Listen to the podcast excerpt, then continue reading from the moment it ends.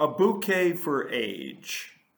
So many springs ago, when I was young, and saw the fresh blooms playful in the breeze, I surged with want to pick them there among robins hunting earthworms. On bended knees, I'd grip as many as my greedy hands could snip or lop or manage to uproot. I thought it wasn't time for moral plans. I thought that blossoms were just pretty loot. But now, in later years, my eyes can fill desire's vase without the need to pluck. And merely seeing beauty is a thrill.